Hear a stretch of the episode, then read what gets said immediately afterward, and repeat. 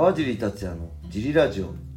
はい皆さんどうもです、えー今日も茨城県つくば市並木ショッピングセンターにある初めての人のための格闘技フィットネスジムファイトボックスフィットネスからお送りしています、えー茨城県つくば市周辺で格闘技で楽しく運動したいなって方は体験もできるのでホームページからお問い合わせお待ちしております。お願いします。えーそしてジムのタオルやドライフィット T シャツも絶賛発売中です、はいえージムには遠くて入会できないけどグッズ欲しいなという方はこのラジオの説明欄にあるファイトボックスフィットネスのベースショップからご購入お願いします。します。えー僕のねサイン入りもあります、えーそんなわけで小林さん今日もよろしくお願いします。よろしくお願いします。えー今日もレターを読みたいと思います。はい。いつもレターありがとうございます。うございます。今日のレターは、はい。えー川尻さん小林さんいつも楽しく聞いていますありがとうございます。質問なんですが、はい今は格闘技界はいろいろな団体があります、はい。えー、シュートファンクラスはプロライセンスが発行されてプロと名乗ることができると思いますが、はい川尻さんが思うプロの線引きはどこにありますか？過去個人的な考えでいいですはいありがとうございありますがとうございます。そうこれねはい。そうなんですよね、はいあの例えばはい。ボクシングだったらはい。あのプロテストっていうのがあってそこで合格した人だけ、はい。えーライセンスをプロのライセンスをもらえて、はいプロのプロボクサーっていうくくりになるんですよねはい。でで、えーまあ、格闘技の MMA の場合ははい。プロテストっていうのはなくて例えばはいシュートだったら、はい。えーまあ、アマチュア、い地方のアマチュア大会で結果出してそのトップ、地方でトップ入賞とかした人が全日本アマチュアシュートにはい。参加し資格を得てそこでい。い結果、まあ、優勝じゃなくてもベスト3とか、はい。まあ、それはいろいろ試合内容とか含めてだと思うんですけど、結果を出すとプロのライセンスはもらえますってことなんですけど、はい。まあ、パンクラスもそうなのかな？ちょっと詳しくわからないですけど、はい。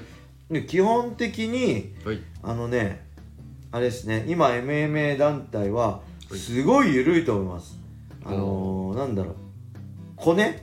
コネもじゅめちゃくちゃあるしだから例えば、はい。まあ、僕がはい。えーまあその各団体まあ、はい。本当ねプロの団体って言われてもいろいろあるじゃないですか。ピンからはいキリまで。どこがプロなのっていうのもあると思うんで、例えば、えーこの選手今すごい俺の練習仲間でものすごい強いからプロでデビューさせてくださいって言ったらはい。アマチュア経験なくても慣れちゃうようなとこもあるし、はいその売り込みではい。出れちゃうとこもすごいね曖昧だしはい。線引きはすごい低いと思いますはい。なんではい。だから例えばうん誰にでもほぼ、まあ、健康な、いまあ、20代30代のはい。男性だったら、はいただプロのリングで試合したいっていうだけだったら、はい。まあ、しっかり努力すれば、はい。プロにはなれるんじゃないかなっていうぐらいしっかり努力ですよ適当にやってたらなれないです、正しい努力をはい。1年とか1年半2年続ければ、はい。まあ、どうにかなっちゃうんじゃないかなっていうぐらいはい。あのー、敷居が狭いですね僕それはね、はい結構僕は問題だと思うし、はい。まあ、あと引退のくくりがないっていうのも言えますよねあ例えばプロ野球選手とかは、はい。まあ、各団体、プロ契約選手は何十人までって決まってるじゃないですか、はい。なんでもちろんその年ドラフトとかで新人を取ったら、はい。取った分はい。入った分同じ数だけで出さなきゃいけないんで、強制的にもう戦力外通告っていう意味で、もうあなたとは今シーズン契約しませんよっていう意味ではい強制的に引退されるんですけど、はい。MMA の場合それがないんで、はい。あのー何歳でも正直オファーがあって受けれればはい。やりますって言えば試合受けれちゃうんではい。その辺すごい曖昧なんですよね、はいだから僕自身も別に引退してないし試合したかったらするしっていうそれは MMA 特有の曖昧なくくりだと思うんで、はい。もし人数制限あったら、はい。まあ、プロになれない人もプロから引退しなきゃいけない人もたくさんいると思うんですけどはい。その辺がねはい。すごい曖昧でいいとこもあるしはい。悪いとこもはい。あると思ってます僕ははい。なんではい。正直これ本当この人も言ってる個人的な考えですよはい。厳しいことを言えば僕ファイトマネはい。ーで飯食えてない人ははい。まあプロだと言ってもプロフェッショナルではないなはいとは思ってますはい。だけどはい。えーっとねそれすごい難しいじゃないですか今の日本で、でそうじゃなくて今すごい新しい時代が出てきて格闘家っていう、はい。その自分の地位をうまく使って、はい。例えば他のものではい。収入を得て成功している人もたくさんいるじゃない。例えばはい。YouTuber とかまさにそうだったり、なんかねいろんな方法で、まあ、スポンサーもそうだし、はい。それで生活してる人、まあ、正直そういう人もねしっかり自分が格闘家だっていう武器をねしっかりはい。あの使って生活してるんでそれもプロだっていうのははい。まあ今だったら思いますね。若い時はね、はい。あの20代の時はファイトマネーで生活できてもないくせにプロ名乗んなよと思って、はい。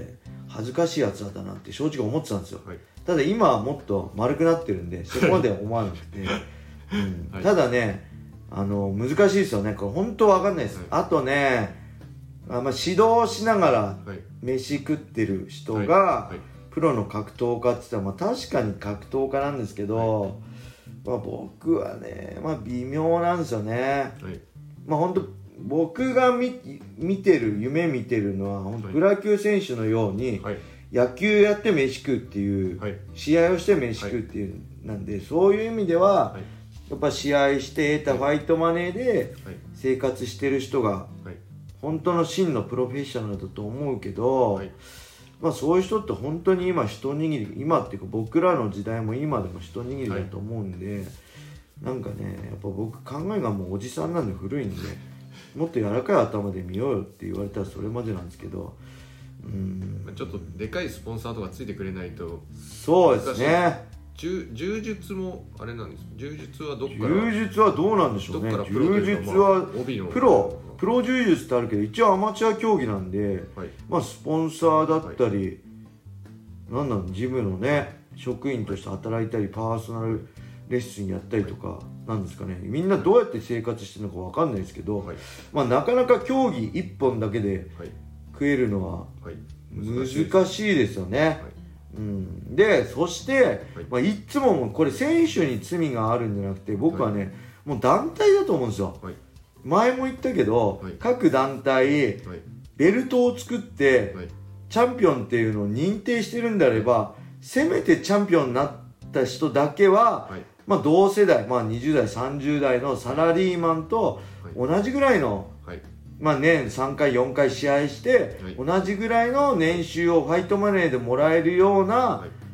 企業努力をしましょうよっていうのはね、はいあのーすごい思います、はい。企業努力もせず、はい。製品ではい。選手に清くお金じゃないでしょ格闘技ってって言って、はい。なんかすごい命かけてんのに低いファイトマネーで戦わせるのは、はい。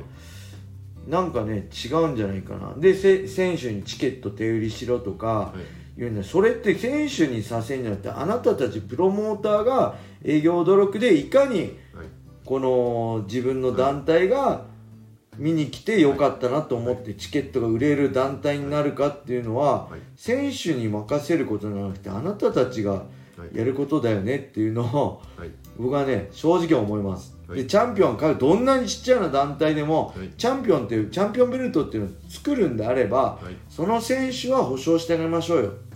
それができないんだったら、はい。まあ、ベルトを作らなくてもいいと思うんですよね。はいだってベルトチャンピオンっつってさファイトマネーいくらっつってもう10万ももらってませんっつったら引きません？格闘技夢ねえなーって。そうです。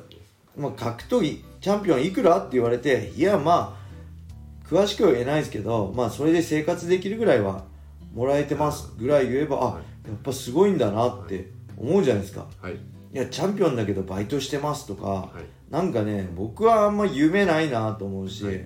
でそれをね選手にまあしょうがないかって思わせてるはい。団体もねかっこいいなと思います正直。はい。